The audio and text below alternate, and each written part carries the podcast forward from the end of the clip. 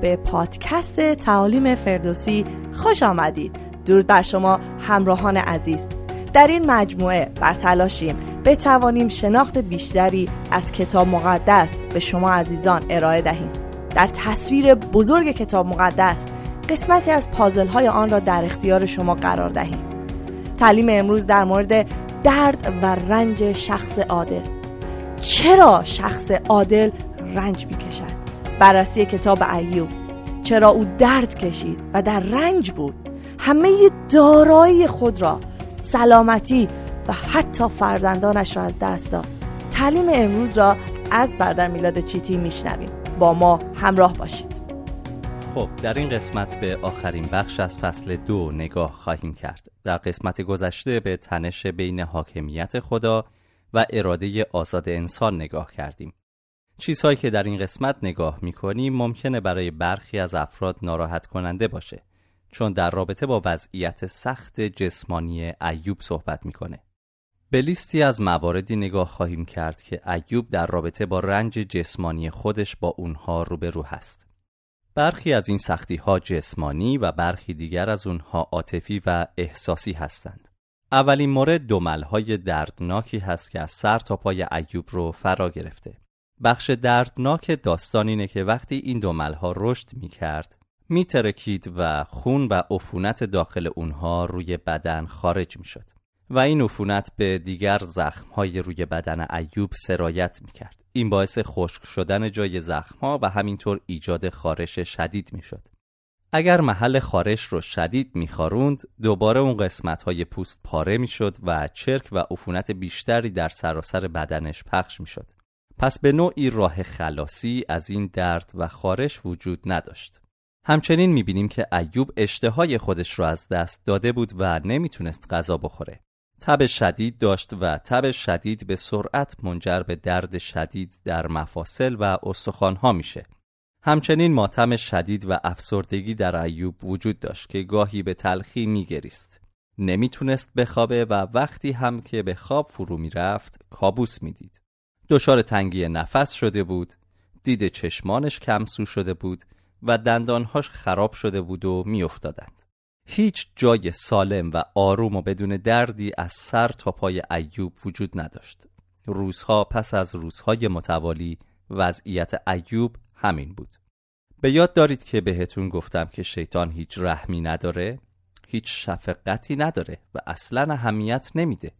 در آیه نه شخص جدیدی برای اولین بار وارد صحنه داستان میشه، همسر ایوب. ببینید که او به ایوب چی میگه. آنگاه زنش به او گفت: آیا همچنان کاملیت خود را حفظ می‌کنی؟ خدا را لعن کن و بمیر. جالبه که زن ایوب از عبارت حفظ کردن کاملیت استفاده می‌کنه. این رو در فصل دو آیه سه دیدیم که خدا از این عبارت برای توصیف ایوب استفاده کرد. به نظر میاد که زن ایوب به نوعی با خدا موافقه و همون عبارتی رو که خدا برای ایوب استفاده می‌کنه او هم به کار می‌بره. اما در ادامه میگه خدا را لعن کن و بمیر. این زبانیه که شیطان در فصل دو آیه پنج و فصل یک آیه یازده استفاده میکنه. اینجا زن ایوب رو میبینیم که هم از خدا نقل قول میکنه و هم از شیطان.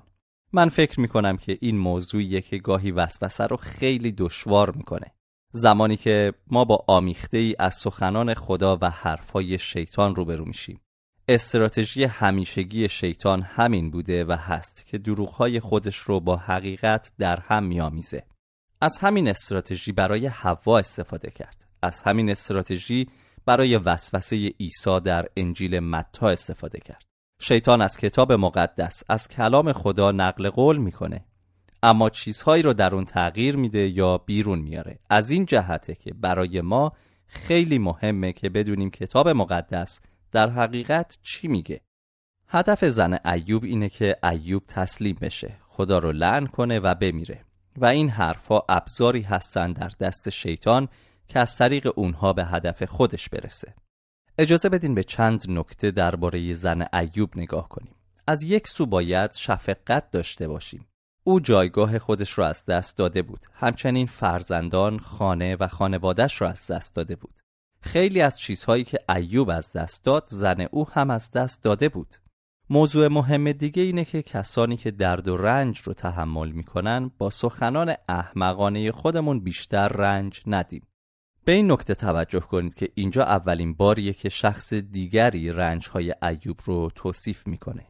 در ادامه کتاب خواهیم دید که دوستان ایوب هم وارد داستان خواهند شد و تفسیری طولانی از آنچه که اونها فکر میکنن دلیل رنجهای ایوب هست رو ارائه خواهند داد. اما در اینجا این زن ایوبه که تفسیری از رنجهای اون رو به ما نشون میده. به نظر میاد که تفسیر او در آیه نه اینطوره که خدا رفتاری عادلانه با او نداره. پیشنهاد او اینه که اگر ایوب از این مرز عبور کنه، یعنی خدا رو لعن کنه، خدا او را نابود خواهد کرد و تمام رنجهای او به پایان خواهد رسید. خیلی زود با ادامه تعلیم خدمت شما برمیگردیم. اگر امروز در درد، سختی و بحران هستید، شما را تشویق می‌کنیم این تعالیم را گوش دهید. و یا اگر از درد و سختی عبور کرده اید، تجربه خود را با ما به اشتراک بگذارید. لطفاً سوالات و نظرات و پیشنهادات خود را از طریق راه‌های ارتباطی و شبکه‌های اجتماعی با ما در میان بگذارید. آدرس وبسایت ما دبلیو دبلیو دبلیو دات فردوسی دات کام و در شبکه‌های اجتماعی ما را دنبال کنید با نام فردوسی تیچینگ. پادکست ما را هم سابسکرایب کنید. منتظر پیام‌های شما عزیزان هستیم. ادامه تعلیم را گوش می‌دهید. به نظر میاد که تفسیر او در آیه نه اینطوره که خدا رفتاری عادلانه با او نداره. پیشنهاد او اینه که اگر ایوب از این مرز عبور کنه، یعنی خدا رو لعن کنه، خدا او را نابود خواهد کرد و تمام رنجهای او به پایان خواهد رسید. ایوب پیشنهاد زنش رو رد میکنه و پاسخ خیلی قاطعی به او در آیه ده میده. اینطور میفرماید: او وی را گفت همچون یکی از زنان ابله سخن میگویی. آیا نیکویی را از خدا بپذیریم و بدی را نپذیریم؟ و در این همه ایوب به لبان خود گناه نکرد. در اینجا هم سرسپردگی ایوب به حاکمیت خدا رو میبینیم. ایوب متوجه هست که هر آنچه که داشته هدیه‌ای بوده از جانب خدا. اما در این پاسخ ایوب در اینجا او حتی پا رو فراتر هم میگذاره. ایوب میگه ما نه تنها نیکویی رو از خدا دریافت میکنیم، بلکه حتی مشکلات و بدی هم از جانب اوست. اجازه بدید کمی درباره این واژه بدی در آیه ده صحبت کنم و توضیح بدم، چون این موضوع میتونه گاهی مشکل ایجاد کنه. در برخی ترجمه ها این واژه ممکنه مفهوم شرارت رو هم ایجاد کنه. در متن عبری این واژه به معنای شرارت نیست، بلکه بیشتر شبیه هرج و مرجه. میخوام دعوتتون کنم که خودتون به اشعیا چهل و پنج هفت و آموز سه شش نگاه کنید. این واژه هرج و مرج که در این متون استفاده شده هیچ معنا و مفهوم اخلاقی در خودشون ندارن.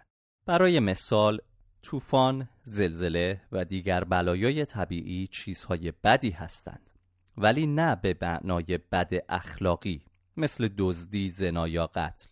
باید خیلی مراقب باشیم زمانی که در اینجا واژه بدی برای خدا استفاده میشه به معنای شرارت یا امور غیر اخلاقی در نظر گرفته نشه، چون هیچ شرارتی در خدا نیست.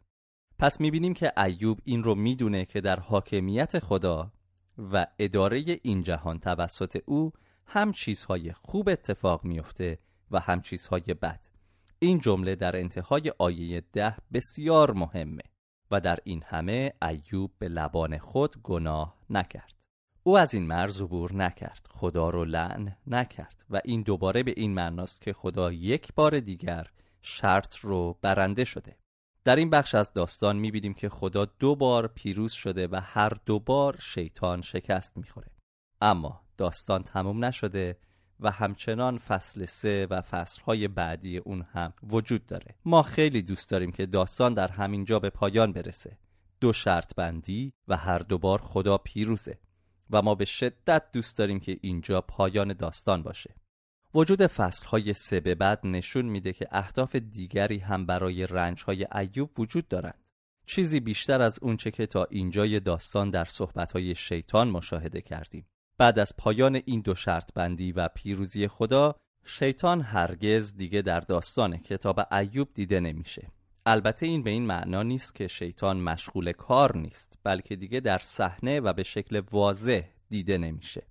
شیطان همچنان با ناامیدی‌ها، افسردگی و اتهاماتی که دوستان ایوب بر وارد می‌کنند تلاش می‌کنه که ایوب رو مجبور به عبور از این مرز و لعن کردن خدا کنه.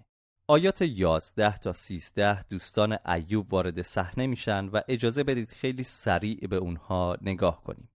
اولین شخص و دوست الیفاز نام داره. از پیدایش سی و شش یازده میدونیم که الیفاز یک نام ادومی هست. تنها چیزی که درباره این شخص میدونیم همین اسم اوست که به ما نشون میده اهل کجاست. دومین دوست او بلدد نام داره که شوحی هست، یعنی از اهالی اونجاست. وقتی به پیدایش بیست و پنج دو نگاه میکنیم متوجه میشیم که ابراهیم پسری به نام شوح داشت. این احتمال وجود داره که شاید بلدد یک رابطه فامیلی با ابراهیم داشته. سومین دوست او سوفر نام داره و ما درباره این شخص هیچ چیز نمیدونیم.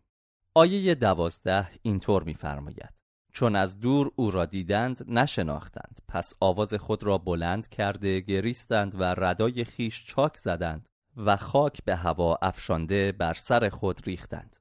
بنابراین میبینیم که اونها با رنجهای دوستشون همدردی میکنند. من فکر میکنم که اونها به ایوب اهمیت میدادند.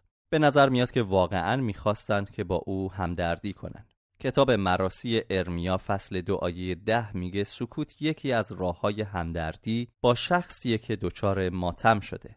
در واقع بهترین کاری که این دوستان انجام میدن همین سکوت اونهاست. باعث ناراحتیه که اونها نمیتونن ساکت باقی بمونن، چرا که مشورت‌ها و سخنان اونها اصلاً سازنده و کمک کننده نخواهد بود. خب اینجا پایان فصل دو هست و مهمه که این موضوع رو به یاد داشته باشیم. رنج‌های ایوب هیچ ارتباطی با سبک و روش زندگی او ندارند. به زبان دیگه مبنای هدف رنج‌های ایوب بر روی زمین نیست، بلکه در آسمانه. و دو بار به ما گفته شده که ایوب مرد خوبی بود.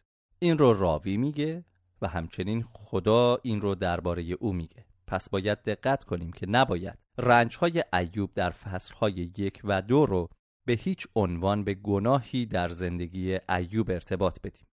اجازه بدید طور دیگه‌ای بگم. تمام رنجهای ایوب متمرکز بر اهداف خداست و نه بر روی گناهان ایوب. در ادامه زمانی که تلاش می‌کنیم که دلیل رنج‌های ایوب رو متوجه بشیم، به یاد داشتن این حقیقت نقش بسیار مهمی ایفا خواهد کرد. اما در ذهن خودتون پایان فصل دو رو پایان این بخش از این داستان بدونید. ایوب همچنان برای مدتی طولانی از فصل سه تا فصل سی و یک رنج خواهد کشید. اما اون رنج‌ها هیچ ارتباطی با رنج‌های ایوب در فصل‌های یک و دو ندارند. در قسمت آینده درباره این موضوع بیشتر با شما صحبت خواهم کرد. پس تا قسمت بعد، خدا با شما. خوشحالیم امروز با ما بودید و امیدواریم از تعلیم امروز برکت گرفته باشید. ویدیوهای این تعالیم در وبسایت و کانال یوتیوب تعالیم فردوسی به صورت رایگان در اختیار شما می باشد. برای دریافت ادامه تعالیم حتما پادکست های ما را سابسکرایب کنید و لطفاً با دیگران هم به اشتراک بگذارید. آدرس وبسایت ما دابلیو دابلیو دابلیو دات فردوسی دات کام و در شبکه‌های اجتماعی ما را دنبال کنید با نام فردوسی تیچینگ. منتظر پیام‌های شما هستیم. تا برنامه بعد، خدا با شما.